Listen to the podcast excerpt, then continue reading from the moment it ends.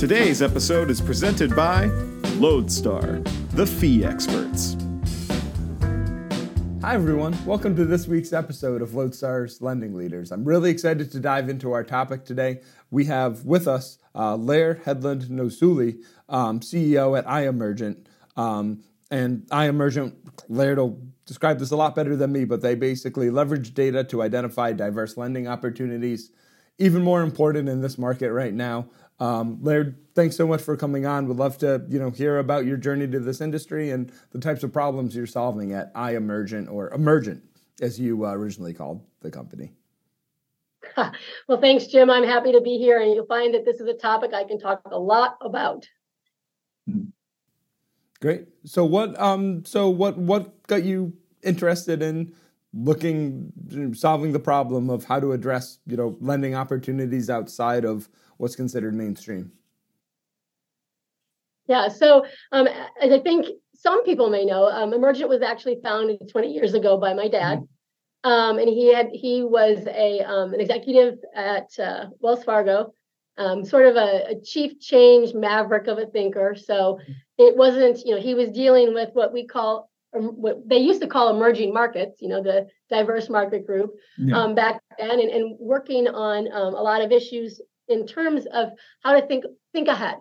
And you know it came to a point where he and the rest of the executive team didn't see eye to eye uh, on doing that. So he decided to leave and start Emergent. Mm-hmm. And um, when he did, he you know didn't really. he was a really, like I said, a brilliant thinker, but not much of a sales guy. And mm-hmm. so he just kind of thought he'd start iEmergent and people would come. Um, but really, his the, the beginning of it was starting to think about how to think ahead and you know make forward-looking decisions, which you know mm-hmm. in a transactional um, industry is a little bit harder to do. And as he was out there consulting, he realized that there was this big gap in the type of information that was available. So mm-hmm. how can you think ahead and make good strategic decisions if there's no data to, to you know to support it? So he went back to the drawing board for a number of years, and you know mm-hmm. he did have a background in predictive modeling um, from earlier years, and so he spent two years really working on a forecast methodology that is now, you know, now for um, 15 years has been our, you know, kind of what we do that's a really unique value proposition. Mm-hmm. And part of that was being able to project, you know, where loans and dollars will be down to the census tract level of detail. Mm-hmm. And of course, also becoming, you know, broader and starting to look at different segments.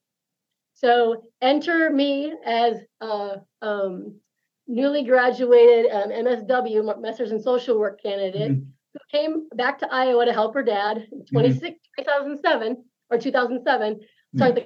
the company. Obviously, the market crashed at the end of 2007. Emergent lost about 85% of its revenue overnight. And suddenly here we were. And, um, you know, we, we crawled back up and we're really still focused on just that overall growth issue and then in 2009, my father was diagnosed with a terminal lung disease. Mm-hmm. And um, he uh, had a lung transplant on uh, February 1st, 2014. And mm-hmm. overnight, I became CEO. So mm-hmm. He had to be in Rochester for um, at Mayo mm-hmm. Clinic for a, whole year. Yeah. So that's when I started taking over. Unfortunately, um, my dad had a lot of challenges that he couldn't overcome. And so we lost him in March of 2016. Mm-hmm. But so in a sense, um, you know, he'd always been talking about emerging markets and the, the importance, especially after the, the um, mm-hmm. collapse, about how you have to really value community and stop thinking in terms of loan units and dollars and think in terms of families and those mm-hmm. kinds of things. So it was always in his vision that way. But for me, it really became an opportunity to start seeing and bringing another, you know, my whole community development background to the table, mm-hmm. you know, hit on the core values of iEmergent in the first place. But it also really aligned in the last three years with the direction that the market is going. Okay. Mm-hmm. So, you know, I will be honest with you, you know, 20, 2020 started having more business in 2021. Our company exploded in 2022, and now we've yeah. tripled our client count in seven months. Mm-hmm. A lot of that has to do with this sort of what I call the um, uh, uh, the trifecta of opportunities, right? We've got a demographic world where um, basically 77% of all net household growth came from non-Hispanic or non-non-Hispanic white um, people. So, mm-hmm. you know, we have them, but like I like to just use my hands for this, but the, you know, the population, the household formation is going up with minority groups. Mm-hmm. Um, but on the other hand, the home ownership gap that's been in place for decades is actually widening. I don't know how many people realize that, but despite everything we've been doing mm-hmm. to work on this issue for the past decade, it's clearly not working because that gap just widens. And so yeah. you think about that happens is you've got this, you know, divergence of um, where the market's going and how well you can serve that market. Mm-hmm. Add in a really challenging um, year when business isn't coming off the you know, coming out of the walls and a regulatory environment that's stronger. And suddenly our value proposition and what we started building with Market Smart three years ago is really attractive. Mm-hmm. So it doesn't, it wasn't like by surprise that right. um, that we're in this place. We saw this position coming. We are forecasters, and we decided to um, kind of in our own world pair our interest with what the market needed. Mm-hmm. And um, so that's kind of where we are now and why, you know, my path to this um, initially maybe had been on more of the nonprofit side. So in all the community development work I've done, I've mm-hmm. realized that nothing happens if the financial institutions aren't at the table. And so yeah. that's why, th- for me, my path to this is giving lenders um, tools and support so mm-hmm. that they can get to that table and become empowering and and agents of positive change, if you will. Mm. Yeah.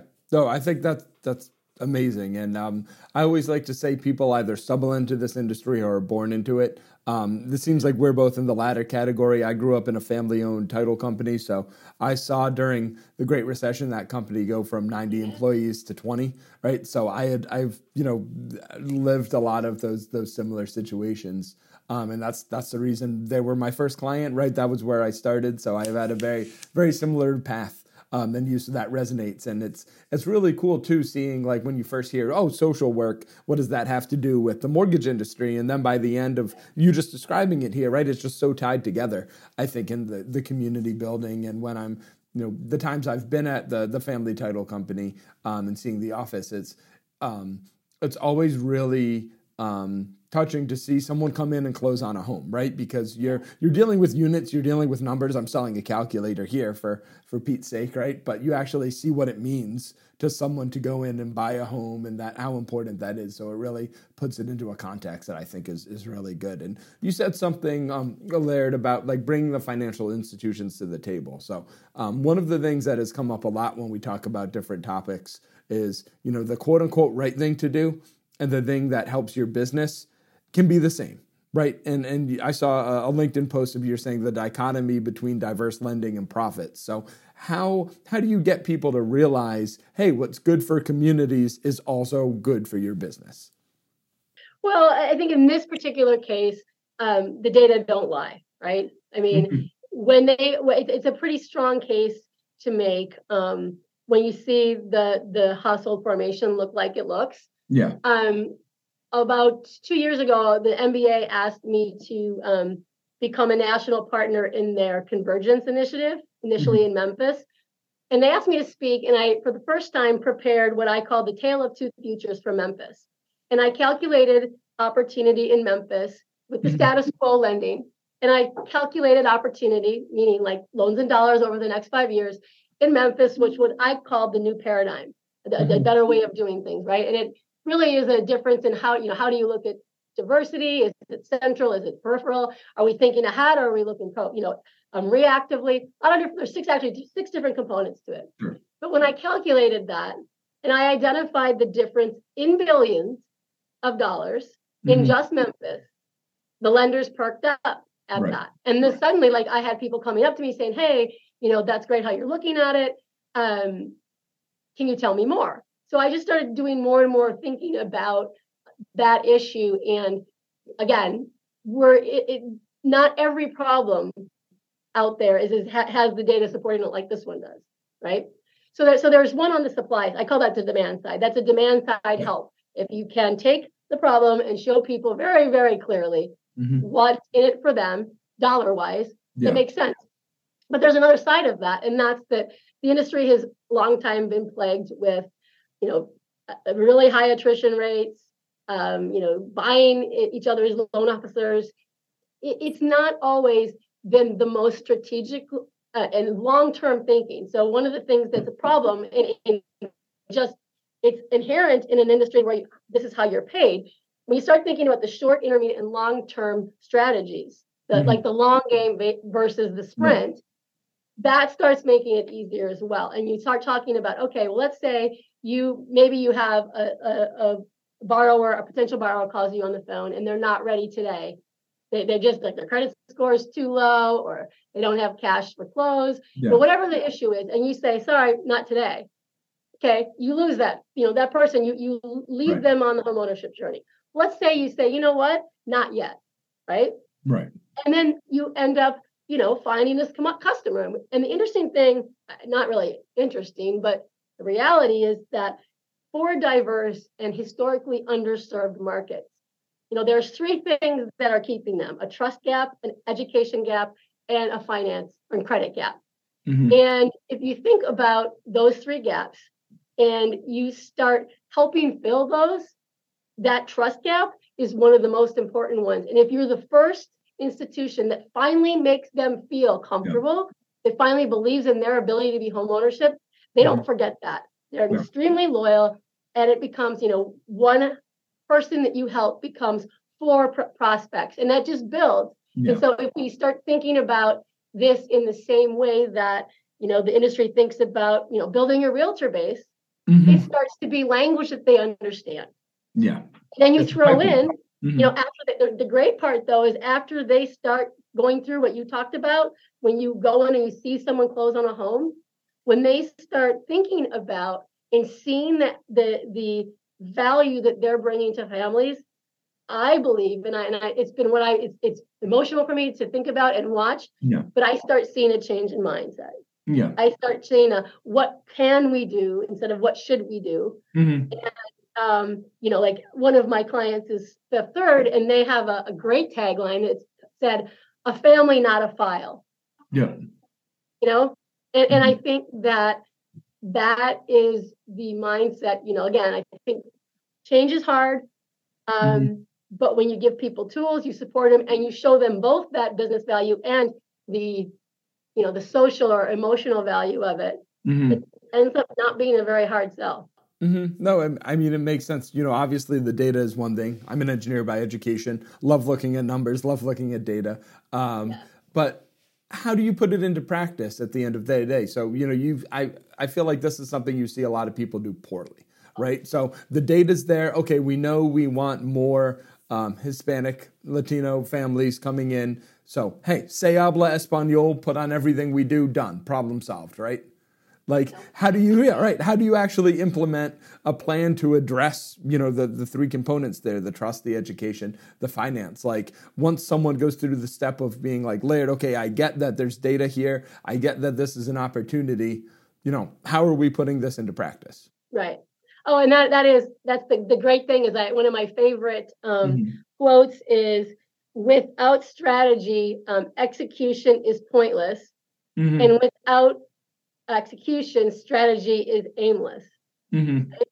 I love that because that sort of reflects for me my very very fast and volatile learning curve as running someone running a business and you know trying to you know sell it and create a product we have over time had to make market smart smart right yeah. we had to you know i kind of assumed at the beginning that if i gave people the data they would know what to do with it that's it's not that they don't know what to do with it it's an entirely new way of thinking about it yeah. right?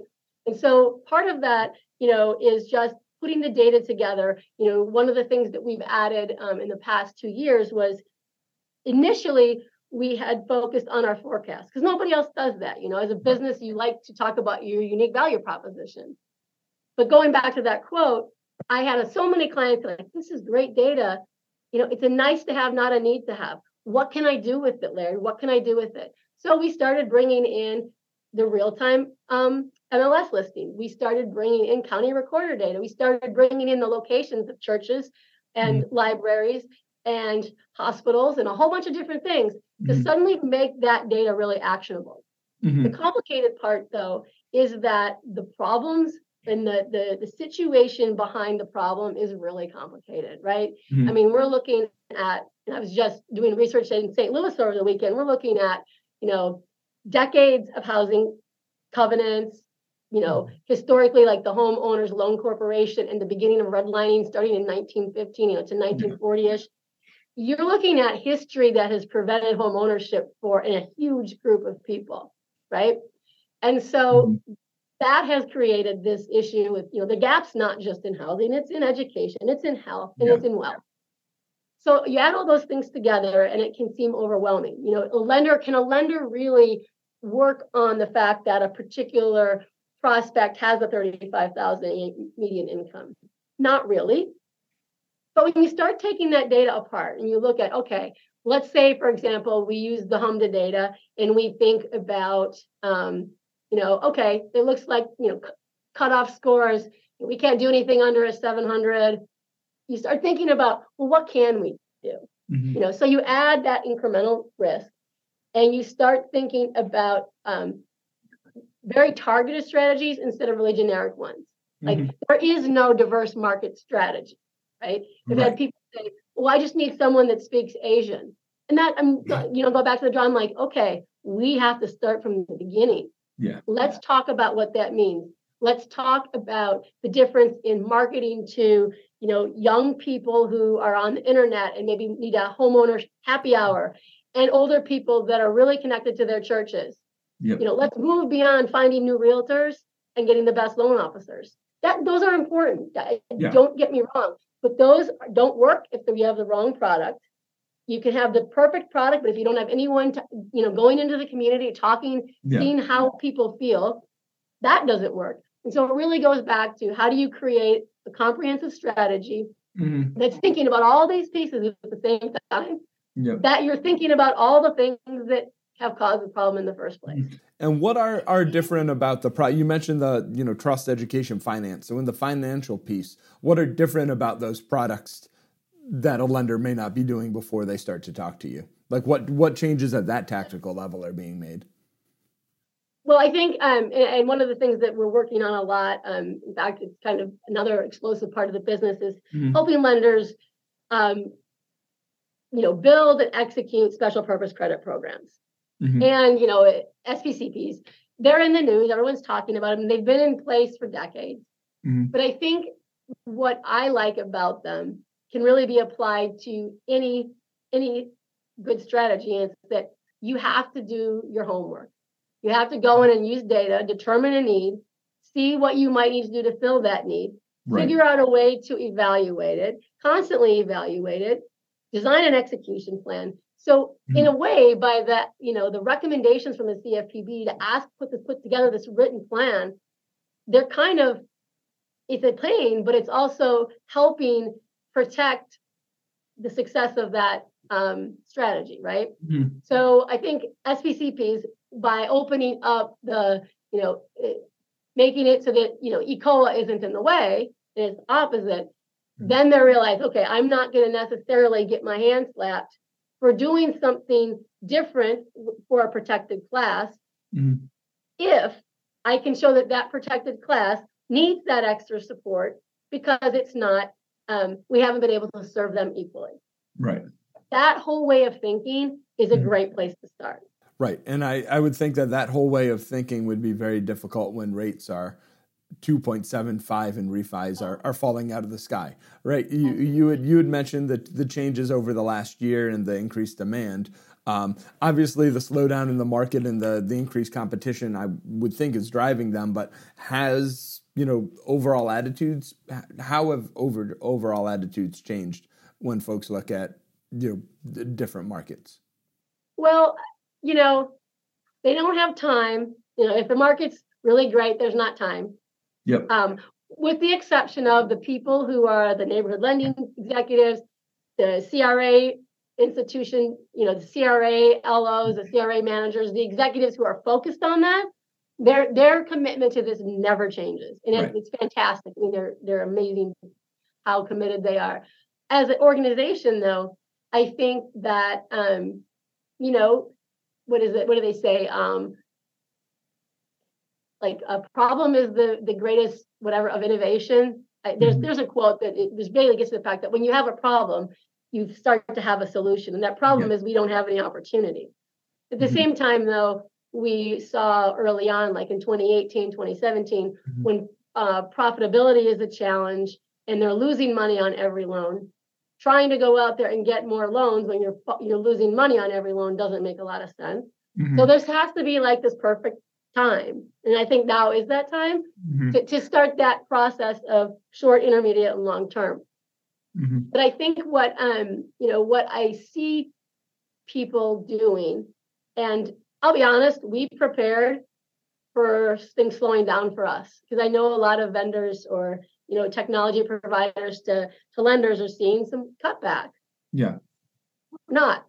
And I think the reason for that is that it's an understanding that you can't wait anymore. Tomorrow is here. Yeah. These markets aren't emerging anymore. They've emerged. Yeah. And we don't know how to help them. Mm-hmm. I think that driver is, is strong. And I think that overcomes some of the fears with some institutions. There are still some out there that are really like, oh, we can't spend any money, we can't do this. Um, mm-hmm. But I think the majority of them are looking more long term, and it helps us because when we can show them the data and they can start thinking ahead, they're like, okay, if we really want to be in business five, ten years from now, mm-hmm. how are we going to put in place today the strategies we need for tomorrow? Mm-hmm. And I think that's what's driving so much of it. And in, in communities where that gap gets closed, right, where these practices come into place, there's lenders, you know, giving affordable home access. What changes? What does that start to look like? I'm gonna make you. I'm gonna be a little bit negative here and tell you we haven't had a community have that yet Fair as enough. a whole, right? Yeah. We it's it is going to be a slow process. You know, yep. the home ownership, the widest black white home ownership gap of the top 100 MSAs is actually in Minneapolis. Mm-hmm. 50.1% housing um, homeownership gap there, which is, you know, that's enormous. Yeah. Um, so that's just telling you how wide it is. There is not a, a metropolitan area where there's not a gap between the homeownership rate for Black families or Black individuals and or non-Hispanic white. There are a mm-hmm. couple where Hispanic and white is eh, really close, but nowhere is it the other is the, is the gap closed. So you have to start looking um, you know, there's always everyone's always said lending is local, right? Yeah. They have to start looking at local communities and start looking for local wins. And it, I believe it starts with you know one lender at a time, starting to do a good job with you know a certain group of people, a certain neighborhood, set of you know community. One mm-hmm. lender helping and helping people start to feel like they can trust lenders again is yeah. the first step toward two people, then four, then eight, and that you know that that trust mm-hmm. gap is not something that's really competitive in nature for lenders. And so one of the things I try to tell our clients is, you know, a lot of them are competing with each other, but they're not really. You know, yeah. why not? You know, there's shared risk models. There's a whole bunch of different things they could do if they look at each other and say, it doesn't really matter who has the right product. It matters that that home buyer isn't left behind. That's the message that is actually going to change things. And I've seen that with some, you know, we're starting to see some lenders say, hey, you know what? We don't have a product that'll help you, but let me connect you to Thrive Mortgage. They do, or you know, whatever, whomever that that is, that mindset, starting to look at this as a kind of a shared responsibility is going to help with that trust gap. And I, think for trust, the trust gap, that's the biggest thing, right? Mm-hmm. The education gap, boy, we're learning that um, mm-hmm education is exactly what it sounds like it is, but there's one piece that we don't talk about, which is professionals educating professionals. Like we did a, a loan uh, real estate professional survey, mm-hmm. and they don't they get most of their information on product from loan officers. And yet, when we did this survey, the gaps in their the lack of knowledge they had about knowing about all the down payment assistance programs out mm-hmm. there was huge. And so instead of just saying, "Hey, let's connect, Mr. Realtor," teach educate. Yeah. Here's how we can together help this group of people. And you know what? Com- coming at it like that and teaching someone and giving them skills that are going to help them is a lot better than saying, "Hey, can we talk? Can I take you out for lunch? You know, can I bring a box of donuts to your office?" Right? It's uh, it's you're you're providing value at the end of the day, and as as you know, folks in sales.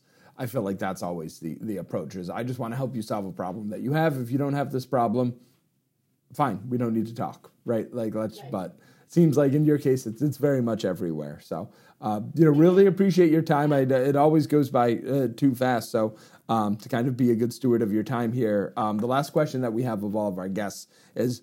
Um, what is your lodestar? What is your kind of guiding light? What inspires you to go out and, and do this work every day? All right, promise not to get emotional here, okay? Um, two two big pieces. One is on the internal side, my team, not mm-hmm. just you know the people like the four people that work with us, um, mm-hmm. family, um, we have some really, really amazing vendors that, uh, you know, we've really struggled for two decades. Yeah. To start seeing success and see people put their trust in you um, mm. over and over again is really meaningful. That's number mm-hmm. one. Number two, though, I have to give a shout out to most of the people I work with who are in those diverse lending um, markets, who are in the nonprofit sector. 80% of them are people of color. Mm-hmm. They come to work, they do the hard work. And honestly, the attitude, the interest, the the the energy they put to it is mm-hmm. humbling every single day. And I just feel lucky that like they let me be at the table helping with them. Yeah. Because mm-hmm. it, I mean the the the years of stuff, if you will, that people have had to face, it, it's almost overwhelming and impossible to think about. And yet they come to the, the table, yeah. they come to the, you know, to work every day and they keep trying to think about new things. And they're probably the biggest inspiration. Mm-hmm. I can't name just one because there's like yeah. one in every institution, one in every market, you know, 10. Yeah. Um, but they're amazing. No, that's, I mean, uplifting and great to see that. Like, it's a problem that's so gigantic when you think about it. You look at things like appraisal gaps and you know all these other issues that happen and what can go into someone's credit score that you know takes place over years and years and years. So I think the fact that folks like yourself are out there and people you work with chipping away is you know super super uplifting. So I think it's a it's a great great note to end on. Well, and Jim, one thing you have to give yourself some credit. Keep yeah. focusing on this issue. On you know mm-hmm. this is a type of education. Yeah I love that you cared enough to have me on, and I hope that you continue to keep the industry, uh, the, the, the issue front and center. So, um, thank you for the hmm. work you do too. Oh, I mean, it's absolutely, and I think it's you know it's not mutually exclusive. Um, these are things that help your business at the end of the day, and they can help people too. And when you get that alignment, I think that's when things are are, are the most powerful. You know, we're not you know there's obviously a, a, charitable involvement in a lot of things yeah. that you're doing but at the same time like these are things that can very much drive your business forward so whether it be diverse lending whether it be diversity equity inclusion your own workforce like people aren't up here on their high horse they're doing it because it's going to help your business at the right. end of the day so and that's okay yeah. right that's yeah, we say that hey no, that's what you need. That's the only way you're going to have long term positive change, and that's fine. But like, you just have to. It takes a lot of work to identify that sometimes, and you know, it takes a lot of work to you know figure out. Oh, there's a special purpose credit program which I had never heard of before today, right? Like, you know, it it still takes work because it's it's not it's hard. It's not the easy thing to do, and you know, in in good markets, people want to do the easy thing, and I think we're not in a good market right now. So you know, hopefully, um, the traction that people get, you know in this market really helps to close that gap in the future. I agree. It, yeah. It'll be yeah. I'm I'm proud of where everything's going for the. I mean for the industry. I'm proud that it's it's mm-hmm. moving forward when it should yeah. be. Mm. Well, Laird, thank you so much for coming on. Um, where can folks find you if um, anyone is interested? In oh, I'm such an I'm not good at this. Um, you can go to our website. It's www.iemergent.com. I'm on LinkedIn. Um, I love to talk, help, and think about these things. I have a team who'd love to show you any demos of our products, but um, yeah, we we love to hear from lenders. We love to hear from community groups.